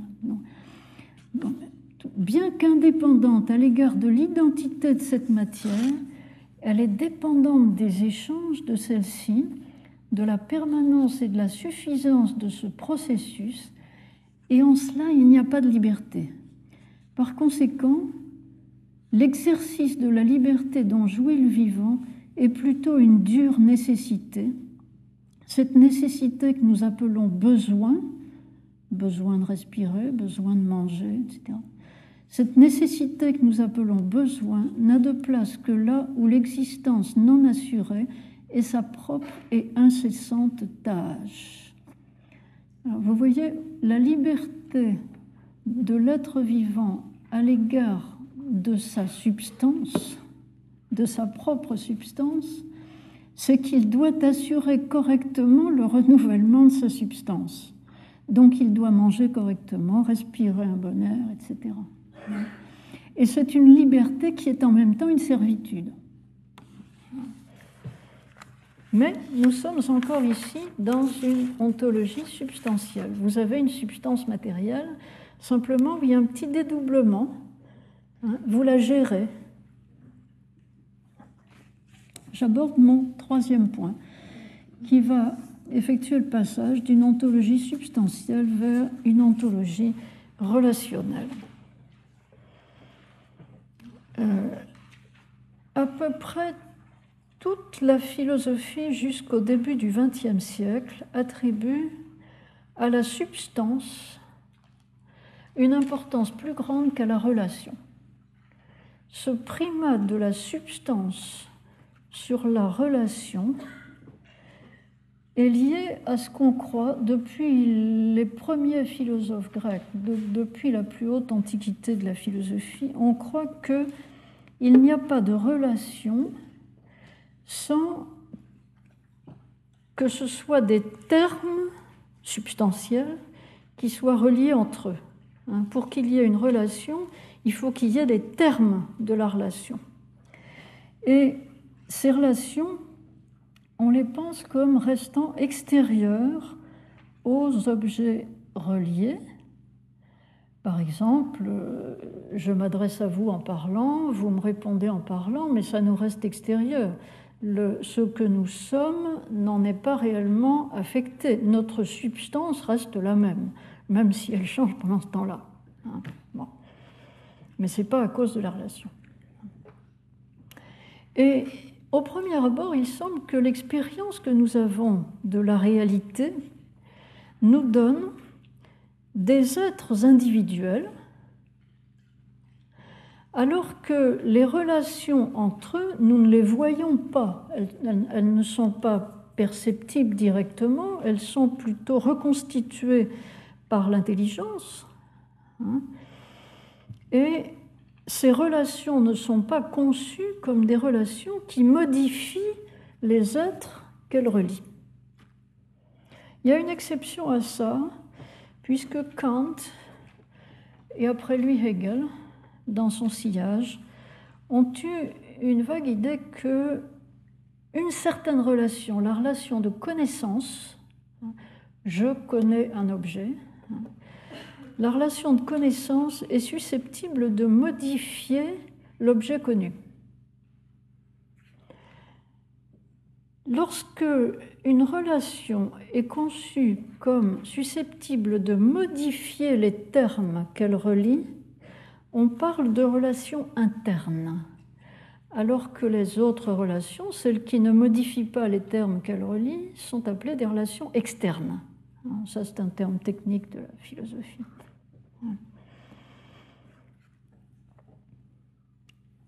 Lorsque Bichat nous parle du niveau végétatif de la vie, il décrit bien une circulation de la matière, mais il conçoit le vivant dans lequel la matière circule hein, comme restant fermé sur lui-même et préservant l'essentiel de sa substance. c'est peut-être c'est pas important pour le vivant que ce soit tel atome ou tel autre, hein, mais il faut qu'il préserve les, les, rapports internes. Hein. Et le fait que ça traverse l'organisme, que ça vienne de la salade que vous avez mangée et que ça retourne au ruisseau, hein, en passant par vous, euh, ça n'est pas important. Vous conservez votre fermeture, si j'ose dire. Donc Bichat n'a pas l'idée qu'au niveau de la vie végétative, les relations réelles euh, modifient l'être. Alors que au niveau de la vie animale, au niveau du sentir, percevoir le monde extérieur et vouloir et avoir des actions sur le monde extérieur, il a l'idée que la relation peut modifier les termes. Cette, euh, cette fermeture de Bichat a l'idée qu'au niveau végétatif du fonctionnement de l'organisme, au niveau des métabolismes, hein, l'organisme reste un être fermé et lié à ce qu'il perçoit le milieu extérieur comme une menace. Il définit la vie comme ce qui résiste à la mort. Et la mort vient de l'extérieur. La mort, c'est la menace de l'accident, la catastrophe venue de l'extérieur. L'un des premiers à concevoir que le vivant est engagé dans des actions réciproques d'échange, aussi bien au niveau végétatif, de sa vie végétative ou organique, qu'au niveau de sa vie animale ou de relation, c'est, semble-t-il, Auguste Comte.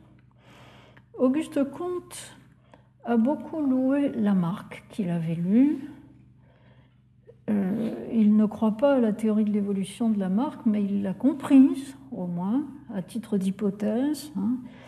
Et Lamarck a introduit l'idée de l'importance pour les vivants de leur milieu de vie et des relations qu'ils entretiennent avec les milieux.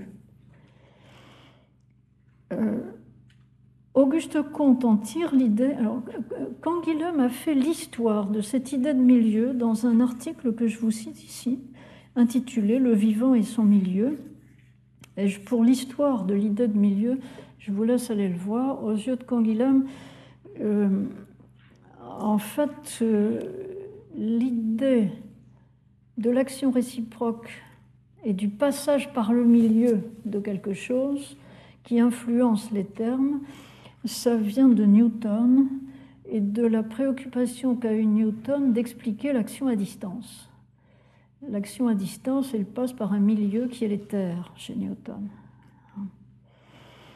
Et Auguste Comte, donc c'est un lien très indirect de Newton à Buffon, de Buffon à Lamarck, de Lamarck à Comte, mais tout d'un coup, Auguste Comte conçoit que c'est important pour la définition de l'être vivant. Et je vous ai cité son, sa définition de la vie.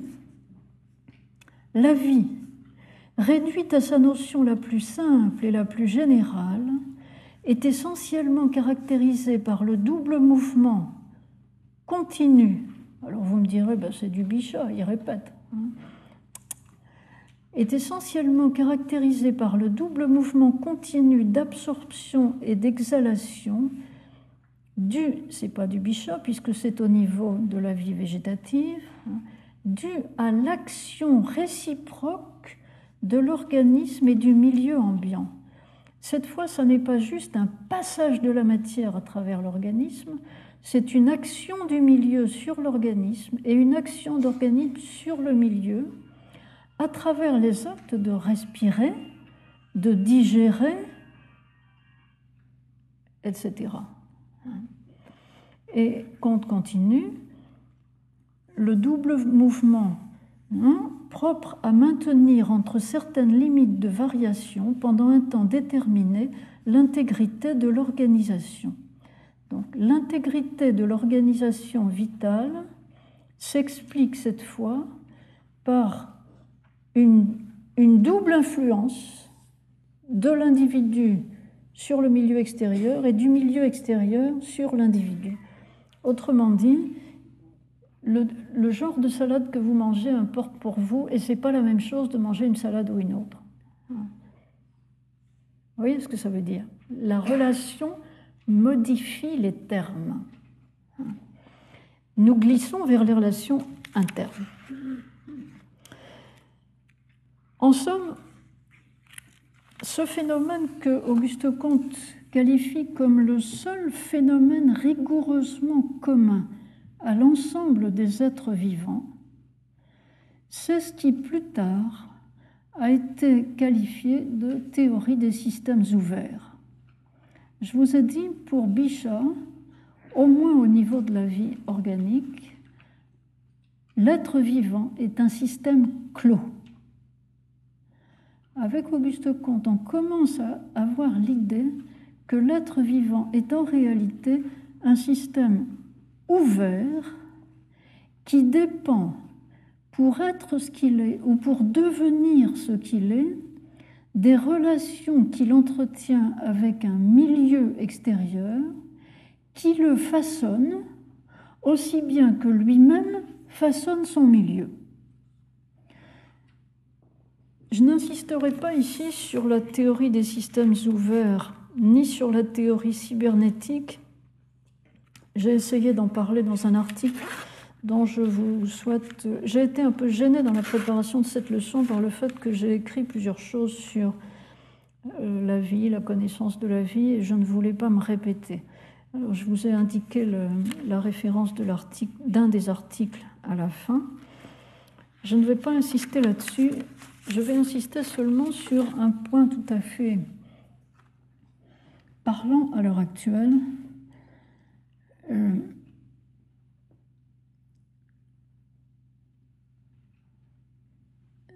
récemment, à propos d'été, dans un, dans un grand colloque euh, à l'Institut de France sur les thérapies cellulaires régénératives, euh, organisé par Madame Le Jean-Paul Renard, qui est, vous le savez, qui travaille à l'INRA et qui a cloné des petits veaux, euh, a essayé d'expliquer comment les veaux clonés ont des problèmes de développement à l'état fœtal et ces problèmes, initialement, on les attribuait au fait que le transfert de noyau, le transfert du noyau d'une cellule somatique dans le cytoplasme d'un ovocyte dont on avait préalablement retiré le noyau, c'est ce qu'on appelle le clonage. Hein.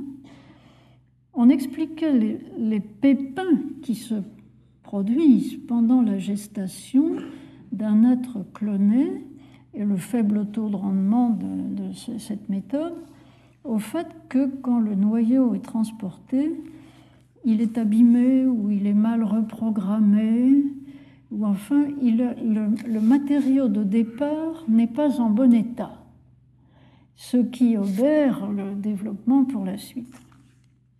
Et Jean-Paul Renard a essayé d'expliquer qu'en réalité, les premières étapes, ou bien il n'y a pas de développement du tout, ou bien les premières étapes sont tout à fait normales. C'est-à-dire que le, plan de l'organisme, notre, notre euh, être cloné l'a tout à fait bien intégré. Hein. Les premières étapes du développement se passent bien. Et c'est plus loin, au cours du développement fœtal, que des difficultés apparaissent qui semblent liées à aux interactions entre l'organisme en développement et l'utérus maternel. Les interactions ne se font pas bien, le placenta est trop gros, et Jean-Paul Renard suggérait que l'observation très précise et minutieuse qu'on fait du développement de ces clones peut nous apprendre beaucoup sur le développement embryonnaire normal et qu'on peut, dans l'état actuel de la recherche, soupçonner qu'un certain nombre de maladies qui se développent à l'âge adulte, tardivement dans la vie, sont en fait liées à des difficultés du développement fœtal qui étaient des difficultés du rapport entre l'organisme en développement et l'utérus qui l'héberge. Autrement dit, du rapport de l'être avec son milieu de développement. Ce n'est pas la substance initiale qui serait fautive, c'est une affaire d'interaction dans le courant du développement. Euh, Jean-Paul Renard très spécifiquement, disait que l'hypertension artérielle avait probablement, dans un certain nombre de cas, des causes à chercher de ce côté-là, du côté des interactions au moment du développement fœtal, c'est-à-dire du développement relativement tardif, après la période réellement embryonnaire.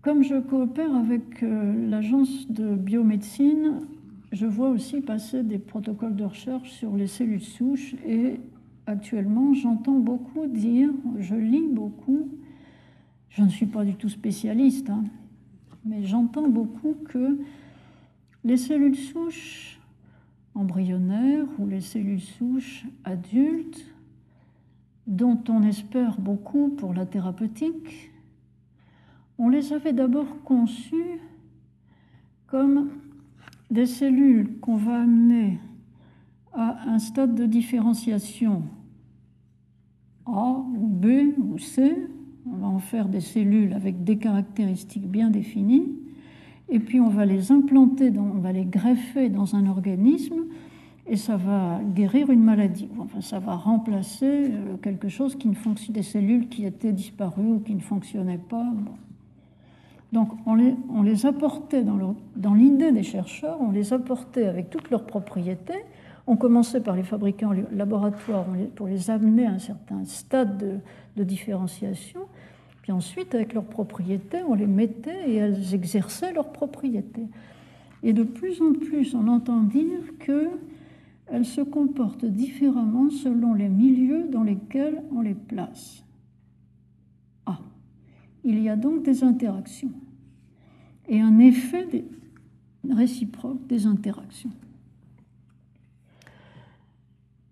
la même chose peut être dite du développement de l'identité immunitaire, et je vous renvoie pour ça à un livre tout récent, Carosella Prado Saint-Cernin de Bru, qui s'intitule L'identité, soi et non soi, individu et personne. C'est le résultat d'un travail collectif, en fait, qui a commencé par une conférence collective. Euh, à propos des greffes d'organes, nous nous sommes familiarisés avec l'idée que l'organisme rejette ce qui n'est pas soi. Hein, cette idée du rejet du non-soi suppose que l'organisme sait faire la différence entre ce qui est soi et ce qui est non-soi. Eh bien, cette connaissance, elle est en partie le résultat d'un apprentissage de l'organisme et d'un apprentissage par des interactions. Donc là encore, il n'y a pas une substance immunitaire qui est donnée au départ, dès la première cellule embryonnaire, votre, avenir immunitaire, votre soi est fixé, pas du tout. Hein. Il y a un apprentissage du soi au fil du développement. Mais la démonstration la plus intéressante de ce processus d'interaction constructive et réciproque, c'est celle que fait Jean-Pierre, à mon avis, celle que fait Jean-Pierre Changeux dans son livre L'homme de vérité, où il parle du développement de la construction du cerveau. Dans ce livre, il montre que le cerveau ne peut pas être compris comme un organe qui, dans son développement, ne fait qu'exécuter un programme génétique qui était tout fait d'avance. Le développement du cerveau dépasse de très très loin ce qu'un programme génétique peut contenir d'informations. Je le montre. Hein. Et donc, passer l'impulsion de départ qui est donnée par ce qu'il appelle l'enveloppe génétique, hein, l'enveloppe génétique qui lance le processus de prolifération des neurones. Vous savez que les, enfants, encore dans leur première année, fabriquent des neurones, fabriquent des connexions entre leurs neurones, et ça, ça va à toute vitesse chez le petit enfant. Hein. Donc, passer la première étape, qui est le lancement du processus de génération des neurones et de pousser des prolongements des neurones qui se raccordent les uns avec les autres, il y a ensuite une véritable construction qui se fait du cerveau, de son architecture même et de son fonctionnement. Et cette construction se fait dans le dialogue avec le monde extérieur. Euh, l'idée que le cerveau est un système ouvert, hein, a déjà, avec beaucoup de conviction et de force, été lancé par Dagonet. François Dagonet, quand il parle du cerveau, a toujours cette image que le cerveau n'est pas fermé sur soi. On ne pense pas fermé sur soi. On pense en interrelation avec le monde extérieur. On échange des informations avec le monde extérieur. Et ça n'est pas forcément des informations présentées sous forme d'informations. Je lis des livres ou j'écoute des gens parler. Ça peut être aussi des observations qu'on fait, etc. Le cerveau est à l'écoute des sensations, des perceptions. Hein. Il est essentiellement ouvert. Donc, il est fait du monde extérieur, pour ainsi dire. Il est constitué par le monde extérieur. Et le modèle interactif d'apprentissage que Changeux développe euh, sous le nom de épigenèse, épigenèse, ce que il y a la phase, de détermination génétique et puis une phase d'épigenèse qui prolonge la phase de lancement génétique. Cette épigenèse, il vous l'a définie, alors je vous ai cité ce petit passage-là. C'est page 284 du livre euh, L'homme de vérité. Épigénétique au sens où je l'emploie combine deux significations. L'idée de superposition à l'action des gènes, suite notamment à l'apprentissage et à l'expérience, et celle de développement coordonné et organisé, le modèle épigénétique postule que les connexions entre neurones se mettent en place progressivement avec une importante marge de variabilité et sont sujettes à une sélection par le jeu d'essais et erreurs. Dans cette relation interne qui s'établit entre le cerveau du vivant et le monde extérieur, relation interne où les deux termes reliés se modifient réciproquement, dans cette relation interne, ce qui est mis en place est un réseau relationnel de connexion entre les neurones hein, avec un certain nombre de connexions qui sont essayées, testées en relation avec le monde extérieur et éliminées parce que ça ne marche pas, ça ne sert à rien, c'est pas intéressant, hein, et d'autres connexions dont le succès dans les tests, dans l'interaction avec le monde extérieur, se consolide. Euh, l'hypothèse de Changeux, vous la trouvez développée dans les pages autour du texte que j'ai cité. Et euh, l'inspiration d'ensemble de, de ce mécanisme interactif, elle est darwinienne. C'est-à-dire qu'il y a initiative de la part du cerveau, hein, la curiosité spontanée de petit enfant qui cherche à toucher, qui, cherche, qui palpe, qui cherche à sucer, qui, regarde autour de lui. Hein. Et puis il y a l'idée de l'essai et de l'erreur, c'est-à-dire un certain nombre de tentatives sont sanctionnées ou simplement tombent dans le vide. Hein. Et donc la voie est abandonnée et d'autres tentatives sont renforcées par le fait que ça marche et on peut aller plus loin. Stabilisation de certaines voies, élagage d'autre part. Changeuse signal souligne beaucoup cette découverte assez étonnante maintenant des, spécialistes du développement du cerveau, que nos cerveaux sont tous très différents et que nous obtenons les mêmes résultats fonctionnels par des voies très différentes et avec des, des, des, arrangements architecturaux différents. Euh, Changeux insiste sur le fait, mais beaucoup de gens insistent sur le fait que même deux jumeaux euh, homozygotes, donc complètement identiques du point de vue de la génétique, plus identiques que des clones. Hein, deux jumeaux homozygotes ont des cerveaux différents, et l'un peut être gaucher et l'autre droitier. C'est extraordinaire. Donc ça, c'est le résultat des interactions entre le cerveau et le monde extérieur. Il y a un processus de construction de l'organisme qui est un processus d'interrelation, relation interne, d'interrelation avec le monde extérieur. Et j'en arrive à ma conclusion.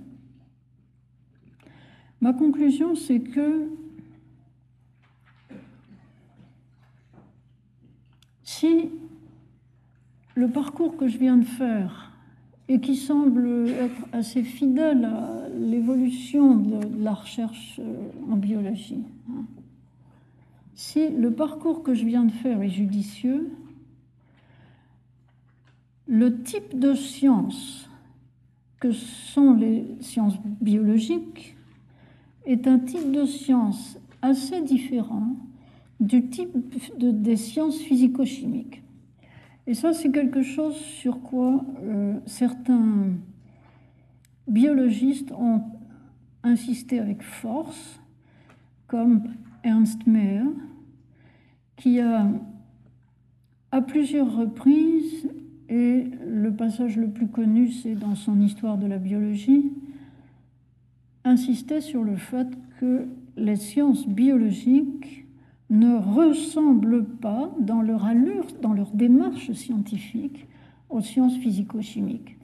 Et qu'on a eu tort de vouloir généraliser ce que les épistémologues ont fait avec, euh, avec beaucoup d'entêtement. Hein. Ils ont voulu généraliser le modèle physique, des sciences physiques à toutes les sciences. Et on, dit c'est pas une science puisque ça ne ressemble pas à la physique. Eh bien, pardon, ça peut être une science et, et pas ressembler à la physique parce que ça étudie un autre type d'objet, un autre type d'être. Hein. Euh, note par exemple que pour un physicien, ça va de soi que tous les électrons se valent. Et pour un biologiste, il va de soi que tous les individus sont différents. Et ça, c'est une opposition fondamentale entre les deux types de sciences. Un type de science qui s'occupe d'être reconnus tous différents, et un autre type de science qui présume que les êtres dont elle s'occupe sont tous identiques et remplaçables l'un par l'autre. Euh,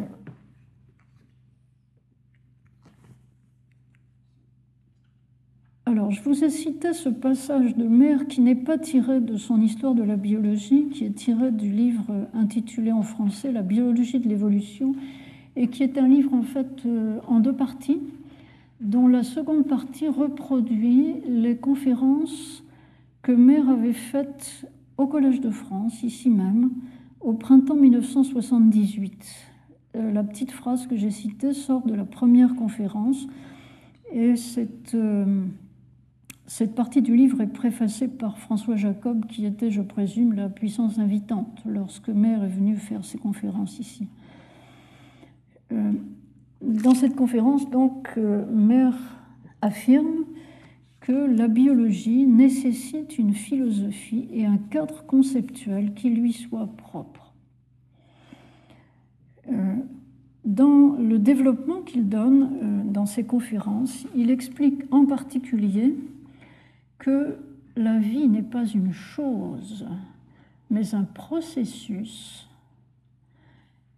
c'est-à-dire que la vie a une histoire et que faire la science de processus qui se sont développés au cours d'une histoire, ça n'est pas tout à fait la même chose que de, faire la, mécanique classique.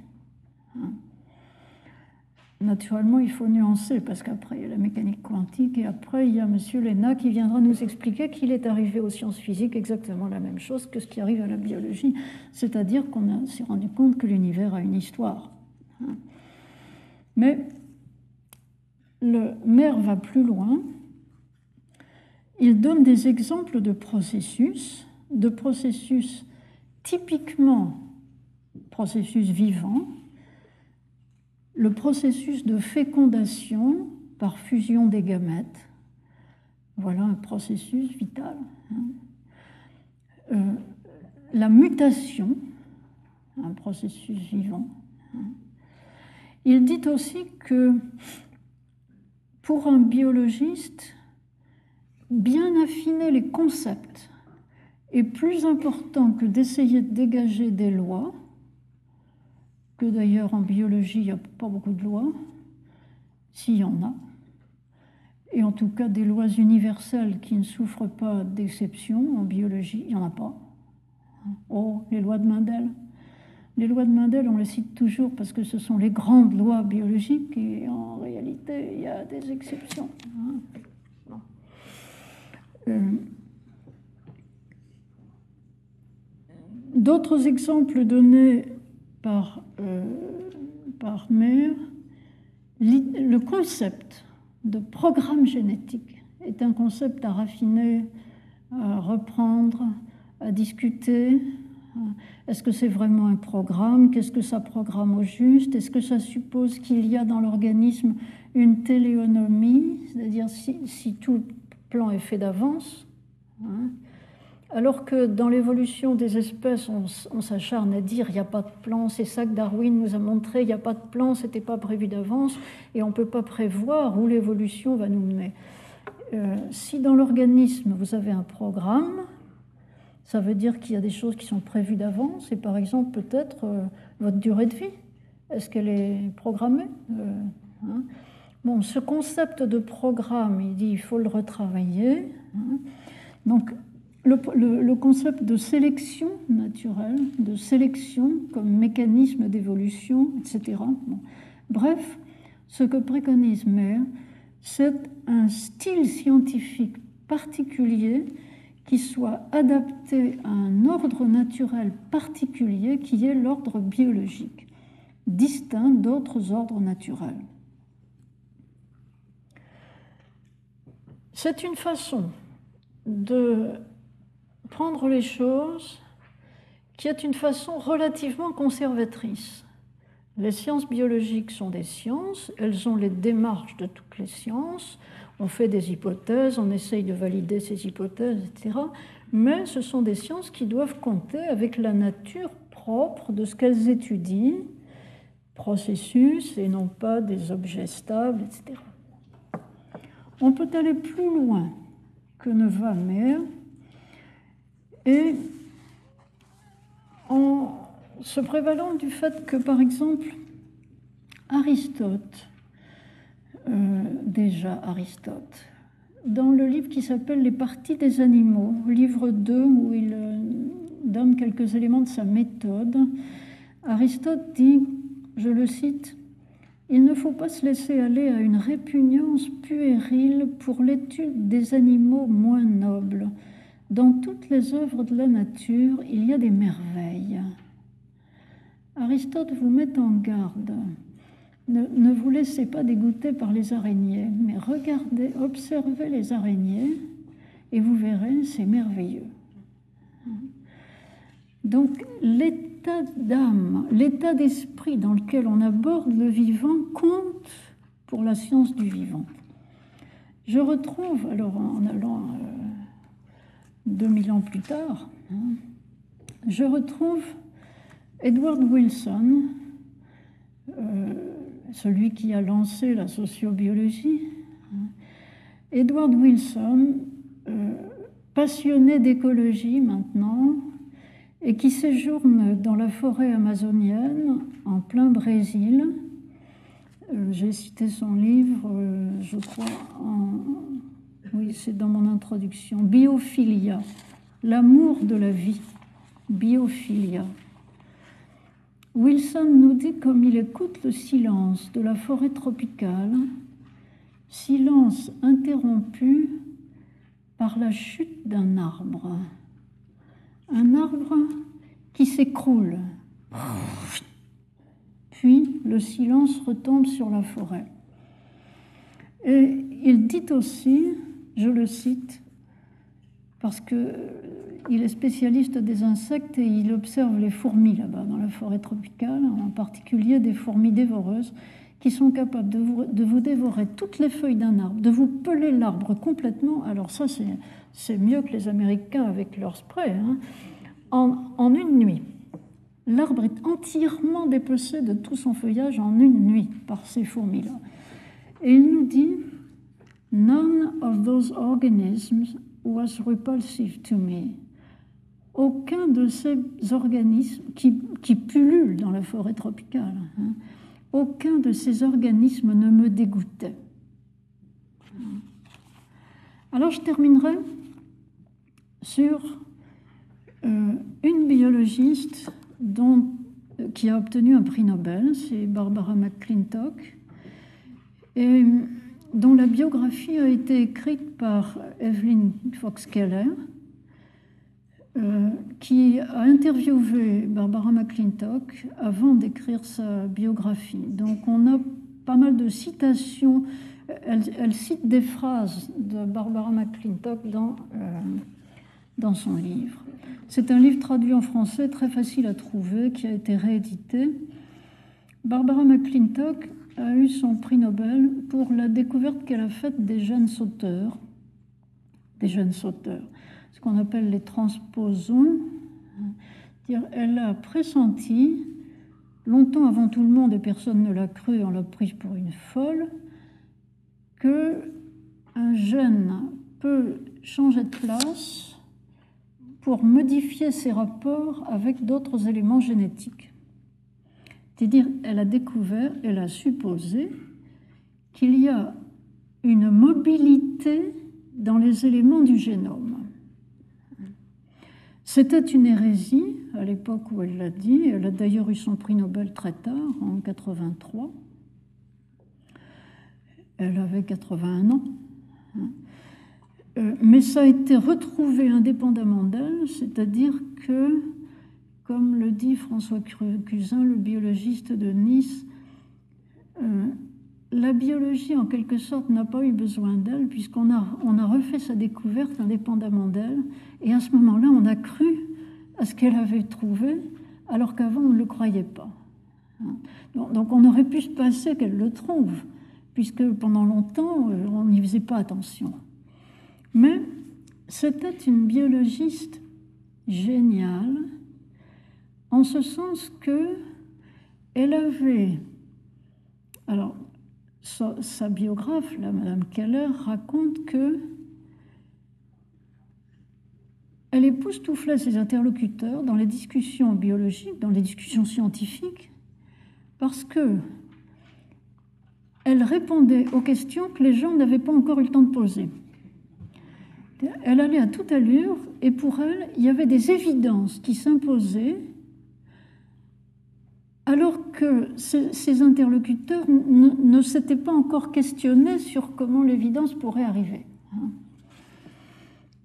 Alors c'est par exemple l'histoire des chromosomes en anneaux où elle raconte, c'est très drôle, où elle raconte que elle a lu un article, elle a écrit aux auteurs de l'article, elle leur a dit ce que vous avez observé et publié là, moi je pense euh, il doit y avoir des, chromosomes en anneaux.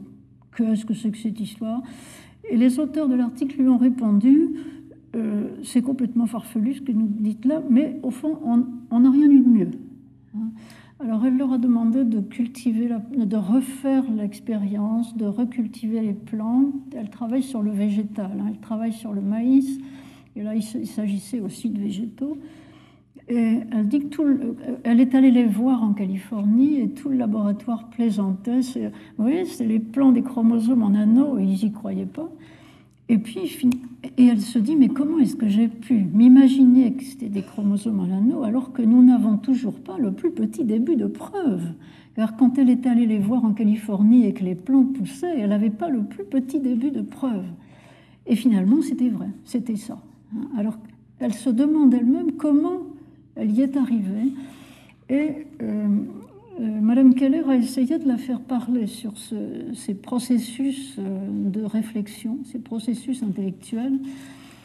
Et dans le dernier chapitre qui parle de l'intuition du vivant, chapitre 12, l'intuition du vivant, il apparaît que elle connaît individuellement tous ces plants de maïs elle les a plantés elle-même, elle les a vus pousser elle-même, elle les connaît un par un, elle sait les distinguer les uns des autres. Et elle dit c'est pas du plastique, c'est pas comme du plastique, le plastique vaut le plastique, mais eux, il leur arrive, il y en a un qui faiblit, là, qu'est-ce qui s'est passé? Est-ce qu'il a souffert du vent?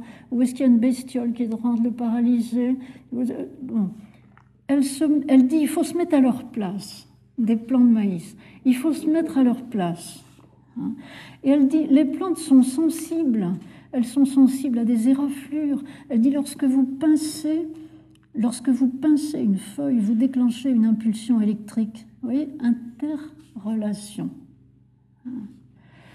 Euh, elle dit, on croit que les plantes ne bougent pas parce qu'elles restent toujours au même endroit. Mais vous avez remarqué que les tulipes, quand il fait très chaud et que le soleil donne dessus, elles tournent leurs feuilles pour que la feuille présente le dos au soleil et pas l'autre face.